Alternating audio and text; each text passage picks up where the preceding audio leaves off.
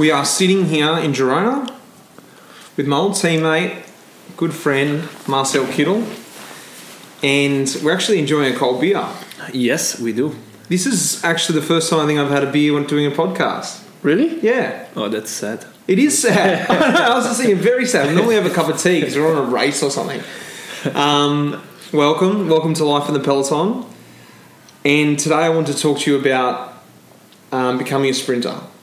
The title I want to use, I'm a sprinter now. And um, to go back to the beginning, and you're going to have to correct me if I'm wrong along, along the way here. Um, you were a TT, a time trialist, and in the beginning, you know, 2005, 2006, you were world junior time trial champion. So not just any time trialist, an awesome one. You know, and then following that, 2007, 2009, 2010, you were German TT time trial champion, European time trial champion, under 23, and then third at the world. So it was looking like you were going to be the next Tony Martin, you could say. I was Well- on. I was definitely on a good way. You're on a good way, Yeah, exactly. for sure, yeah. yeah. And challenging our, I know Luke Durbridge, he's a good time trialist too, and he always, he always used to speak to me, oh, Marcel used to be this freak time trialist. And I said, well, he probably still is a freak time trialist, but he doesn't do them anymore, full gas. Um, but then in 2011, you signed professional with Skil Shimano. I was on that team, and we met there. And I didn't realise, I thought your first sprint was with me in a race called um, Tour Four Days of Dunkirk in, in France. But I actually was just having a look before, and I, I noticed that your first sprint victory with the team was the Tour of Langkawi. Yeah. And uh, so what I wanted to speak to you about today was that transition from suddenly being a time trialist, then suddenly winning these sprints early in your career. And take me through that Langkawi sprint. Was the team going, Marcel, I think you can sprint, or it just happened that way? Or tell me about it. So um, I will start with that transition, which is actually it's hard to. Um, actually, it's not hard to describe, but uh, it might be a bit hard to understand how someone who was maybe successful in his youth in time trial uh, that he suddenly turned into a sprinter. That's what people see when they check results. Uh, but you have to know that when I started cycling, actually, uh, after one or two years, I really started to win races in sprints and not in time trials. Right. And, um, In your juniors? in no, yeah, even before in the under fifteen, Mm. um, that's I think, un, and, and then afterwards with sixteen, I got German champion, youth champion Mhm. uh, in a sprint, uh, and uh, that was actually my biggest result until then. And when I started cycling uh, with 13, 14, I was really lucky to have a training group at my hometown uh, that yeah where we would do the training together also the racing. And that's where we also started to do in those small races uh, to work really as a team for the sprint. Because we said okay Marcel he's the fastest and we are going to do a lead out for you. So that's actually what we did there. Is already the same what I'm doing now still. Back in those days, Yeah, because really. I, th- from what I understood, was that you and John Degenkolb were coming same age, came through the Yeah. juniors together, and I don't know. From I understood that he was always a sprinter, and you were the time trialist, and then yeah, then you came to Skil, and you know you started sprinting there. But Yeah. previous to that, you were already sprinting. Yeah. So what what I just said is that happened around I don't know before the juniors, Hmm. before the juniors, before I came there. So uh, when I came into the juniors, uh, in that time, also my coach said to me, with the success that I had sometimes, uh, you know, in the years before in, in time trial, that I would have a good chance to also get good results in time trial. It was always clear I will go for a sprint, but uh, let's try also time trial. And yeah, it's um, That worked out. yeah, it, it worked very well. Uh, it's hard to explain where Hmm. it comes from, but um, yeah, apparently I was at that time really good in time trial and also in sprint. But what happened in that period is, I think that's something that you shouldn't forget, is also that I made mentally a change from uh, a sprinter more to a time trialist. So I really focused more on that. I also trained more on that, like like longer power trainings on the bike, and um, that in the end changed me also from my focus more in the direction of time trial than sprint. Mm. Which is a totally different mentality. It's it's Yeah, it is totally a different different, mentality. yeah. Yeah. So then, talk me through when you came onto Skil Shimano. Were Yeah. you signed as a time trialist? I was signed.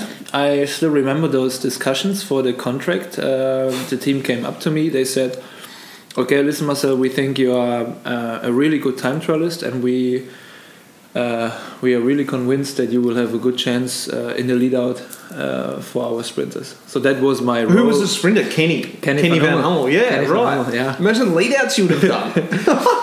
that's actually that's how I started in the team, and then when we started to do training camps uh, together in Mallorca, I still remember Mallorca. That was the first training camp where I won the sprint against anyone else. Uh, there, the training sprint. That's I think where everyone, maybe Kenny uh, especially, got a bit uh, scared. we just like absolutely annihilate. Because I wasn't there that year. I remember. And what? Did you just annihilate them in the sprint? Yeah, I actually, yeah, I so there was nobody who had any chance against him. That was pretty funny. But at that point, for myself, I didn't really realize, um, you know, how far I can get in the in the professionals with that sprint because I had no possibility to to compare it. Yeah, you're like, okay, it's a training sprint. Yeah. That was good, but we're I mean, training. everyone can win a training. Yeah. Yeah. not everyone, but It's different. It's different. Yeah, it's very yeah, different to totally. a race. So what? Then you went to Langkawi. And then the first race was Langkawi, and the first stage was, I think, 120 kilometers. Not sure uh, how long exactly, but not very long. We arrived there um, as a pro continental team in style just the day before. Six hours time difference, 30 dif- uh, degrees difference in temperature, and everyone was super tired. And we tried to do the lead out for Kenny on that day, and that didn't work at all because I was yeah I, I seriously I couldn't handle uh, my responsibilities or my positions. I had uh, I had no experience uh, what what actually the team also Kenny van Hummel as a sprinter expected from me.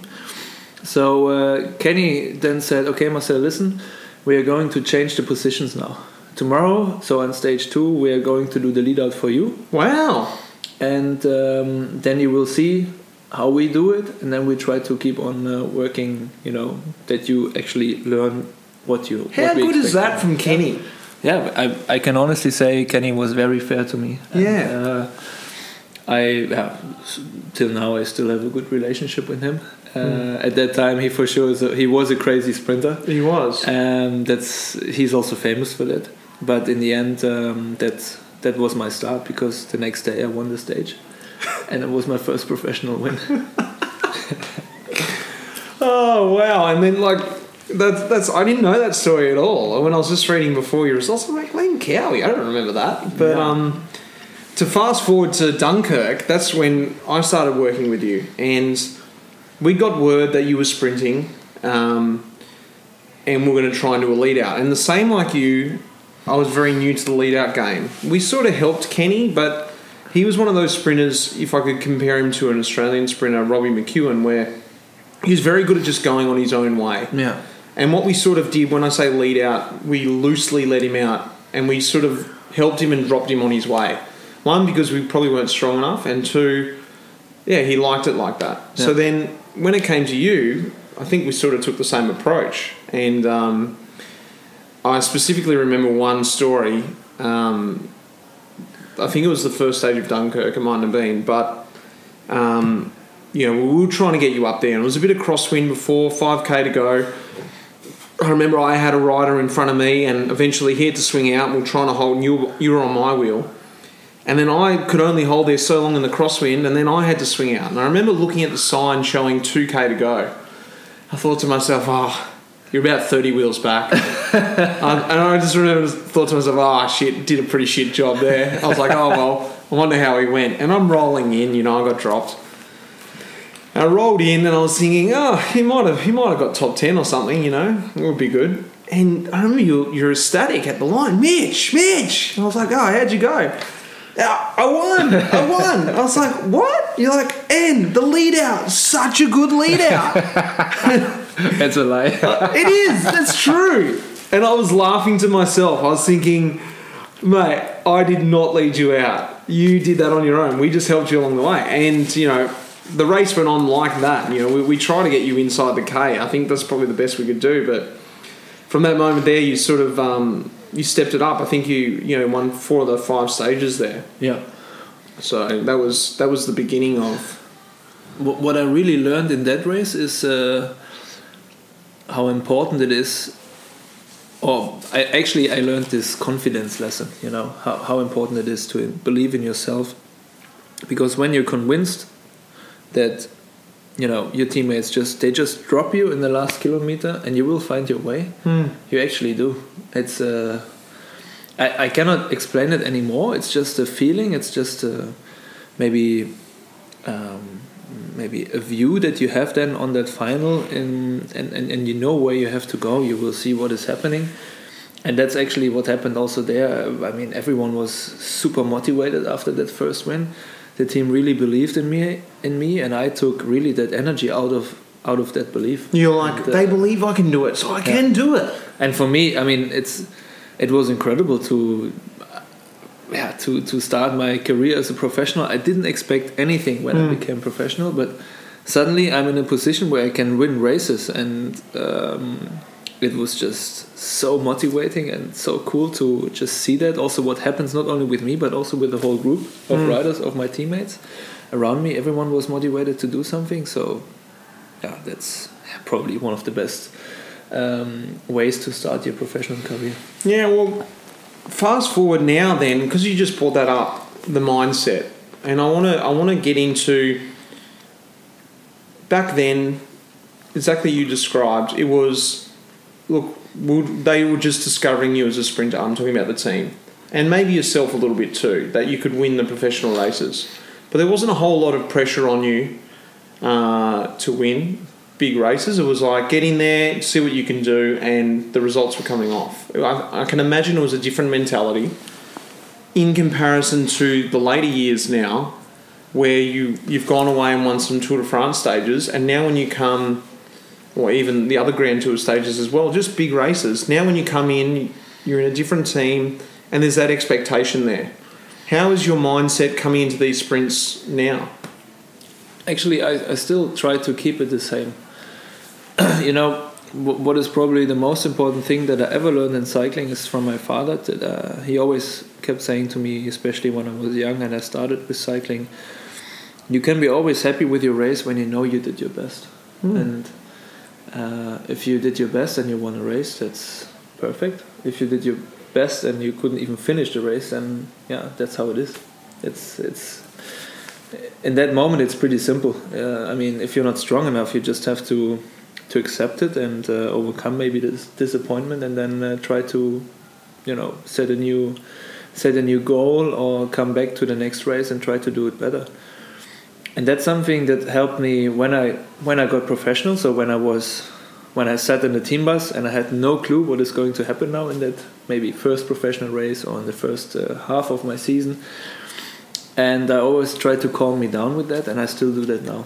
Yeah, so when I'm when I'm Getting overwhelmed. yeah when I'm just in a moment like the tour, of course, is is the biggest race for me uh, every season.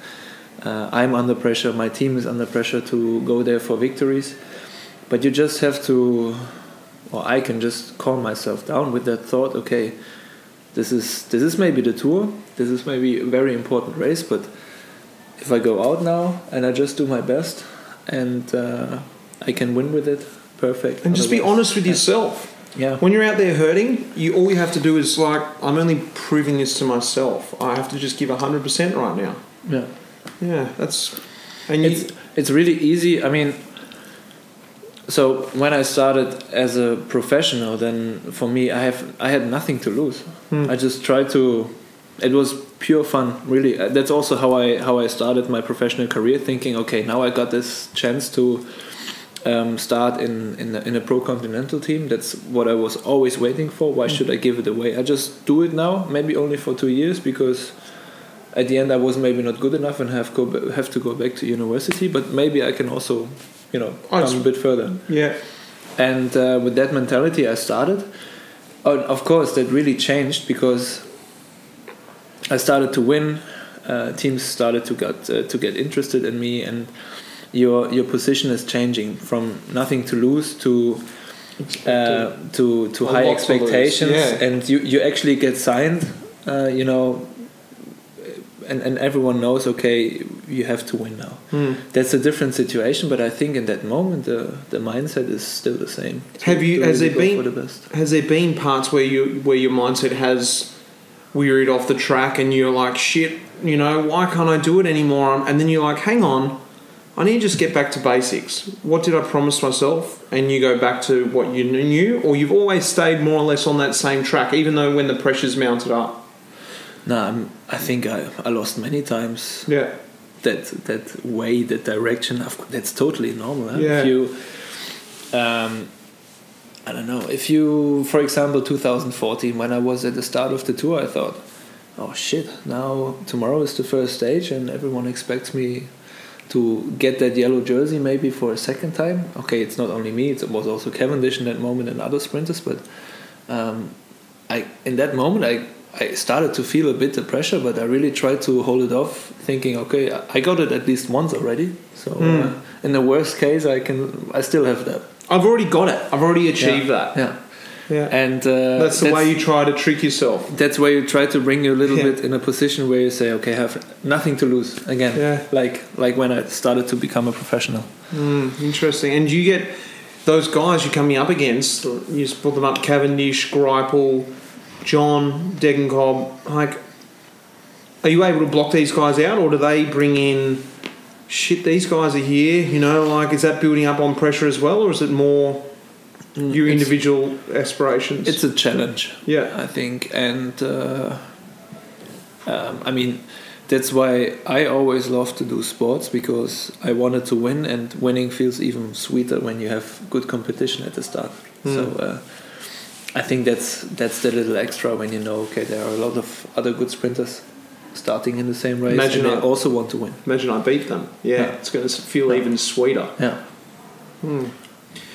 All right, well, run me through. Um, this is something that, because I'm involved with the sprints as well, I have a bit of a process myself when I'm on a sprint day. I get to a certain certain point in the race where it's game on. You know, you've got the race has a certain certain flow. The beginning's all about getting the breakaway sorted, which can be hard sometimes. Mm-hmm. Then after that, there's a bit of tempo where a team's controlling. And then if it's a sprint stage, you start the, the race starts speeding up and you start to move into sprint mode. For me, it starts at about 50k out, maybe even 60k out, where I'm like, okay, I'm switching on, I'm having my final, you know, gels, I'm planning out my final kilometers, okay, you know, 40k to go, I'm going to have another gel with some caffeine in it, that's going to kick in. Um, and then I want to be on that wheel. I'm thinking about the finish, and then um, I've got to talk to the sprinter, make sure he's okay, and then you know uh, speak to the train, make sure that they know the positioning, and then I'm, I'm counting it down like that. In a specific race for for a sprint stage, what what is your protocol that you might run by? I personally always try to try to concentrate on what we uh, talked about or discussed um, the day before, the you know in the morning before the race as a team, where we want to be as a team. Um, it's also important for me to see that my teammates they are sharp. They know what we what we want to do today. Today, what we want to achieve, and I think I did my best sprints. Sprints knowing that everything is planned and I can just go in the final now and I know that uh, we have a plan and we will we will just stay together and see what happens and when I can also feel you know when I'm relaxed it's for me much easier Mm. to go into a final than if I'm not which is probably very normal it's for everyone the same Yeah. And you because you can just keep your focus much better on, on what is really important in that stage on the final i don't know maybe there is a sharp corner at kilometer three where you want to be in front. Um, but i don't really have like a like a routine that i follow in the final. It's just all about um, seeing a little bit how the bunch behaves uh, feeling also myself uh, am i nervous? Am i still calm? And um, to be honest, a sprint is always so different to, to what you maybe discussed in a meeting Mm. before or what you were expecting that for me it's almost almost wrong to expect anything. So actually I go a lot of times just in the final thinking, okay, if I stay on the wheel of my guys, nothing will happen to me. And if we are on position 50 at 1.2 kilometers to go, we will still be able to find a way to come somehow to the front. That's an amazing trust because that's one thing I've noticed with working with a lot of sprinters. That's you're trying to get that trust with them and say, hey, and you believe yourself that you will get them there, but you want them to go, look, if we are on position 50 with 2k to go, don't worry, we'll be there. Yeah. But a lot of sprinters naturally go, they freak out. They're like, you know what, I can do my job, this job better, and I can get my own way to the front. And they get there in the wind, the sprint happens, and they're buggered. And building that trust up is a big thing. And um, it's interesting to hear you say that. Has there been there times where you've gone, geez, I've, I trusted you guys, and you you buggered it up. Like you didn't get me to the front where you said, or whatever happened, and you lose the trust then, or you're like, cool, that can happen. I think it's important that this happens uh, because that's where you see, you know, for sure you see mistakes or problems that you still have in a, in a lead out, for example, as a team. So you can learn from it. You are able to discuss it. Um, but what is also important is in that in those difficult moments when your team is really challenged to still find a solution to the problem, to bring your sprinter to the front, then you know who has a feeling uh, for the sprint for the for the last two kilome- kilometers, who can really stay calm when guys are maybe crashing or stuff like this is happening because it freaks out a lot of guys, not Mm. only sprinters. And uh, I guess that's where the real quality of a team uh, can be seen. And a lot of times, or like now in, in Quickstep, I have my lead out man with uh, Fabio Sabatini, and I, I know, like I said before, if I'm on position 50 at, at 1.5 kilometers to go, I'm sure, and even if he has to sacrifice himself way too early already, he will bring me in the final. Mm. And that trust is really, really important. And if you have one guy, or maybe even still a second one, then yeah, your lead out is almost always sure, or you know that you will. be in the Yeah, final. but then why? How did you get to that level of trust with him so fast? It was just from day one he did a good job, and you were like, "Wow, this guy's good," or someone told you, or you know, because it is a big thing to take on. Um, yeah, I think on, I can honestly say I got also very lucky that I could Yeah. meet Saba, for example, when I changed teams from Giant to Quickstep, um, and that you know that he was there, and Ready. I, I didn't know him, you know, before that, and suddenly we are in the race together. The team uh, expects us to do sprints and lead outs together, and you have no clue who that person actually is. Uh, Mm. so that's that's a weird, that's a really weird situation in the beginning, but. Uh, and there's a lot of expectation on you to win the stage, and you're like, "Shit, now I'm just trusting this guy I've got no idea about." Yeah.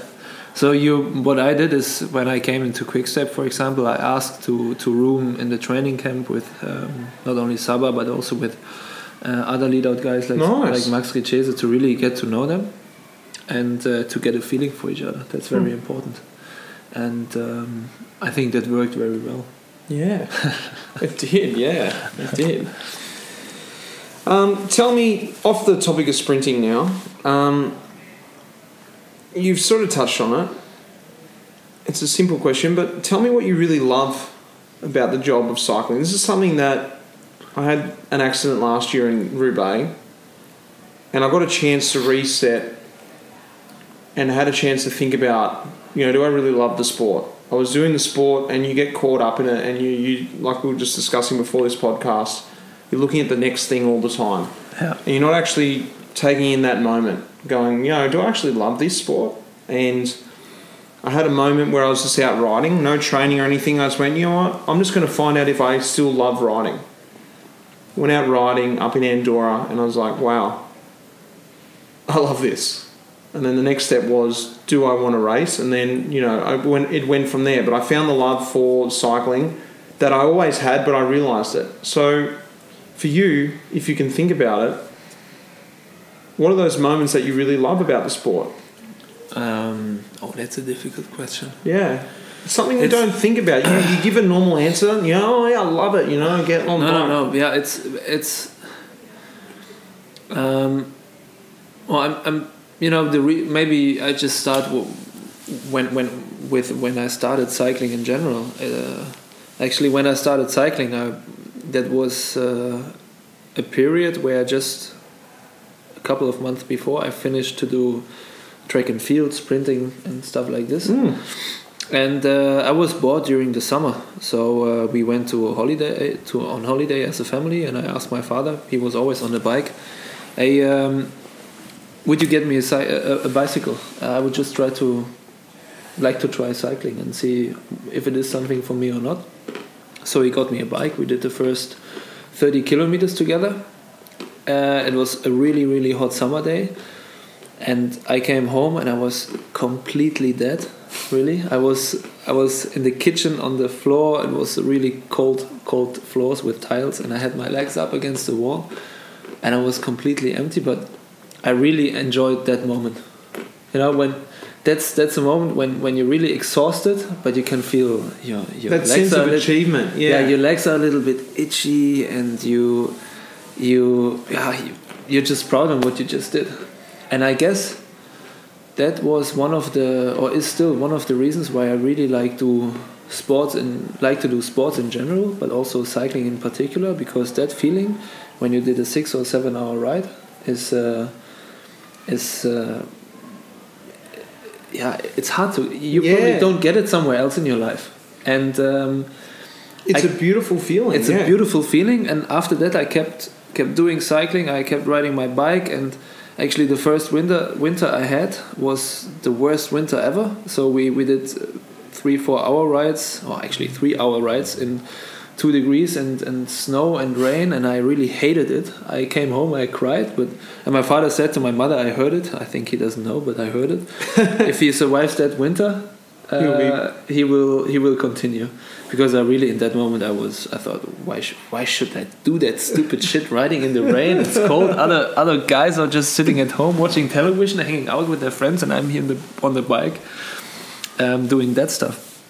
But uh, in the end when you come home even after a very cold ride uh, you're very proud of what you did. And Yeah. I guess that's one of the moments uh, in sport that really keep motivating me and um, probably that's the main reason why I keep riding my bike. Besides the fact that I just you know like to, I'm competitive. I Mm. like to win. I also like that feeling. No, that was that But was more the answer I was looking for. The true answer. You know that. I think yeah. I guess that's it. You know you got to you've got to have that. That it, it's bigger than winning. You know it's bigger than the money. It's bigger than the. the Yeah. You know because it's it's at the end of the day it's you doing those rides out there. I, I never started cycling, you know, with the idea to to become a professional. Mm. Uh, in that moment, I also I had no role models. In that time, typically children would have Jan Ullrich, for example, as a role Mm. model, but that was never the case for me. For me, my father was my role model. He was the guy who guided me also into the sport, who you know helped me to set up my bike or my helmet, stuff like this.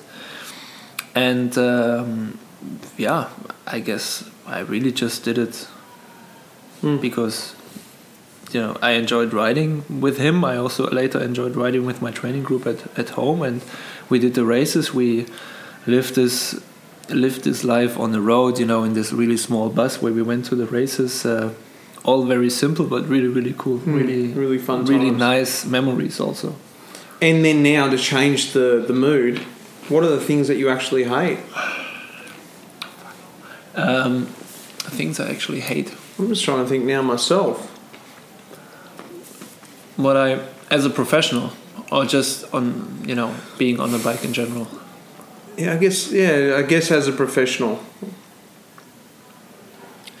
I think what I don't like as a professional is everything that comes with being a professional. Uh, all that stuff that is not really directly related to cycling, all the The media you know, and all that all the stuff. media, um, all the other obligations that you have to to fulfill. Uh, yeah, of course, also the pressure is something which Mm. is completely different. If you just ride your bike for fun, it's a completely different situation compared to uh, being a professional who gets paid, who has expectations for races, to win races also.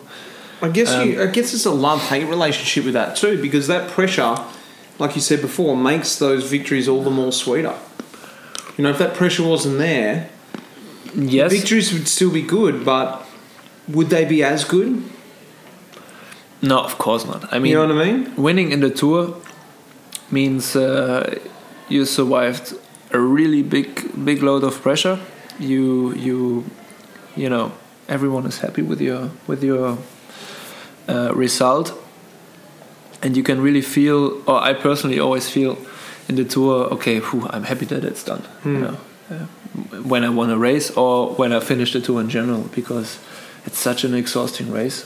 Oh, it's it's yeah, that's that's probably one of the downsides in in cycling because it's very competitive on a professional level, which is normal. But um, yeah, probably it's it's it's very different to what you would do if you just you know if you are on a, on your bike to enjoy it. Mm, yeah, it is totally different. It is totally. Um, all right. Well, I'm going to just break off into some simple questions now. Um, you mentioned before Jan Ullrich, or Urish, as it's Ullrich, that's- yeah. Ulle. Ulla, as it's correctly pronounced. Yeah. Um, who's your favourite pro? Who do you admire? It could be someone now, Oh, or it could be old. who's my fa- I I have to say um, and that's not the answer on your question but maybe to give you a little bit a feeling for how I see cycling in general um, I don't really have or for me it was always hard to ide- identify myself with this uh, cycling culture you know because I never really Connected grew, with it. grew, grew up in a way that I thought, okay, what's the latest and best equipment on the bike? I, I was, to be honest, I was never really interested in it. You're just riding it. And I just rode my bike, and I was also not. When I started uh, cycling, I was also not really following professional cycling. It just, of course, it, it develops with the time. You start to get also more interested in that. But um, I was never I don't know. I didn't look. I didn't watch those old races from Eddie Merckx or I don't know other could- other old. It could be someone now. You could be have someone you admire actually in the peloton. You go go. You know what? I actually really admire Mitch. You know the way that he he, Yeah. he goes about in the peloton. You know, or What- something like that. What what I admire now are just in general guys that that um, that that find also a little bit their way next to cycling. Hmm. Uh, for example, you with your podcast or just your your interested uh, your interest in beer stuff like this, where Yeah. you know okay someone is getting a little bit of character just also from that. Um, I also admire, for example, Manuel Quinziato for for finishing his law degree. Uh, wow, I didn't know that. Him, yeah, it took him 16 years. to- 16 years? he was studying, for, and now he's now he's finished it. Um, that's something which also inspires me because Yeah. it's it's something which doesn't happen in the normal cycling world. Hmm. So it's something really special.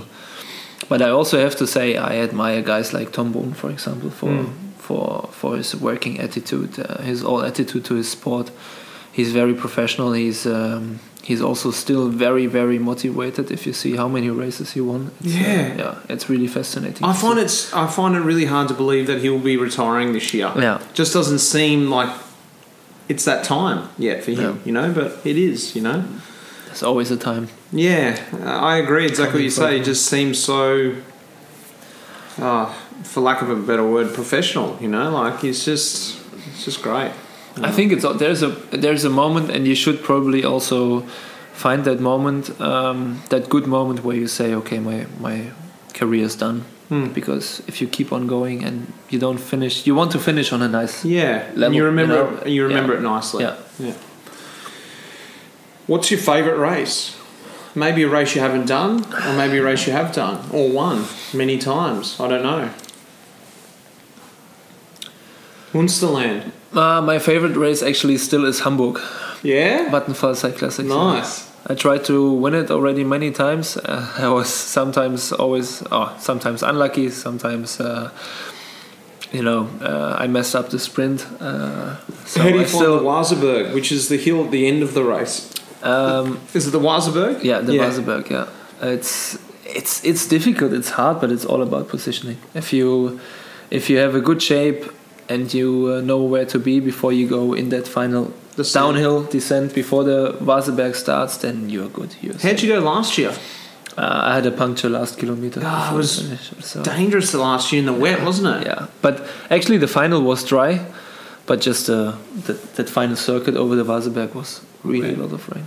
I heard a great story the other day from the guys who were racing against Jan Ullrich, and they said when he used to go to Hamburg because he came off the Tour de France, he was absolutely flying. Yeah, And they said on the Waseberg, he just in one particular year apparently just just rode away and just made everyone Stayed else away. yeah just stayed away and just made everyone else look like nothing and I was just like wow it would have been a, a yeah. sight. It's it's maybe also that's maybe also a reason why I like that race because you come out of the tour, yeah you're on good a super form. high level, and uh, yeah, it doesn't really hurt you.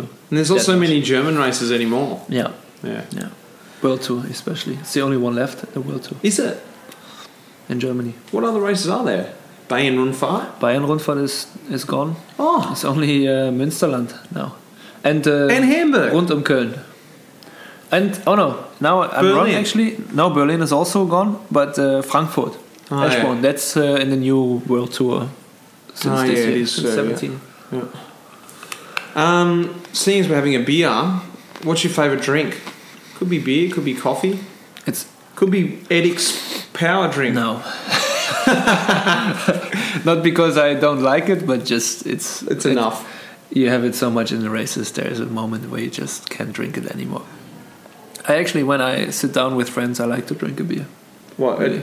Belgian beer. Belgian beer? I like it. Wow, I got some Belgies in there. I should have brought them out. Damn. See? Duvel, I got a Duvel in there. Duvel, yeah, my personal fa- favorite is the La Chouffe. Nice. That's my favorite. I've actually been out to La Chouffe. In the brewery. Yeah. Oh, so Oh, where I was when I was originally living in Belgium, a Chouffe, which is the brewery, it's on. It's actually off the road of Liège, and it's Okay. not that far from where I was living, and I loved it too. And I was like, I've got to go to this brewery. So I drove out there, and you get there, and you go down this tiny little road, and you get down this road, and there's a little town called Achouffe, and in that town is a brewery and a pub. That's it, and the brewery is tiny too.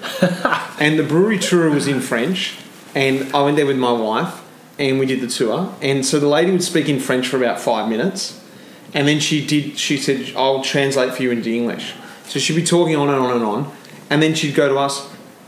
That's the tanks. That's it. and you're like, yeah, right. That, that's that's Thank all you. you said. Yeah. anyway, so we did the tour there, which was great. And then they go, okay, do you want to do some tastings? We're like, yeah. And they're like, oh, okay, we'll just go to the pub across the road, and you guys can just drink what you want from the pub. And that was the tastings. That was the tour. You get to wear one of those little. Um, Those red. Uh, the red gnome hats. Yeah, yeah. Everyone gets one of those with a little bell on it, and you go across there and drink drink all the beer. It was a brilliant. Someone told me that the little dwarf that is on the on the on the bottle is called um, Marcelica or something. Oh think. right, I didn't know that. That's his name. Yeah, someone told me. I, I didn't check it myself, but I've I heard- it's true. I've heard now that it is getting made by Duvel though. It takes a little bit of the oh yeah, the shine off it for me because originally it was just that little brewery and then it got bought out now. I didn't know But that. it is a good little beer. Yeah, that's that's something that I really like about Belgium, and also in particular about Belgian beers, but also about yeah, like Indian pale ales. If it doesn't matter where they come from, you really have this variety also in taste, like like with wine. So if Mm. you really, even if you're only a little bit interested in it, you can really say, okay, I like a sweet beer today, and then uh, maybe a really bitter one and you simply don't have that. I mean, me as a German, coming from Germany, drinking a lot of pils, Hmm. pilsner, I really hate that, Mm. really, because there is no taste anymore. Yeah, and, it's and from all those big uh, companies, it's always the same taste. And you, if you let some people just test them blind, They, wouldn't won't, know. won't even tell, won't be able to tell you a difference. No, exactly. So Yeah. that's that's why I like uh, Beer. those those Belgian beers. Yeah. Well, let's have a Belgian beer and let's turn the microphone off. Thanks, right. mate. Appreciate it. You're welcome. And also, I, I want to say on the podcast, I've got another podcast coming up. Next week, I'm up in Belge, Belgium, uh, with Luke Durbridge, and we're going to do a que- Q&A, um, a whole potty on Q&A, so questions and answers. So send in your questions to lifeinthepeloton.com, and um, Durbo and I'll have a go at answering them. Whatever you want to know. Maybe you want to know some more questions about Marcel. I'll try and pick his brain now so I can. Answered by Luke Durbridge. Yeah. Great. Thanks, mate. You're welcome. Nice.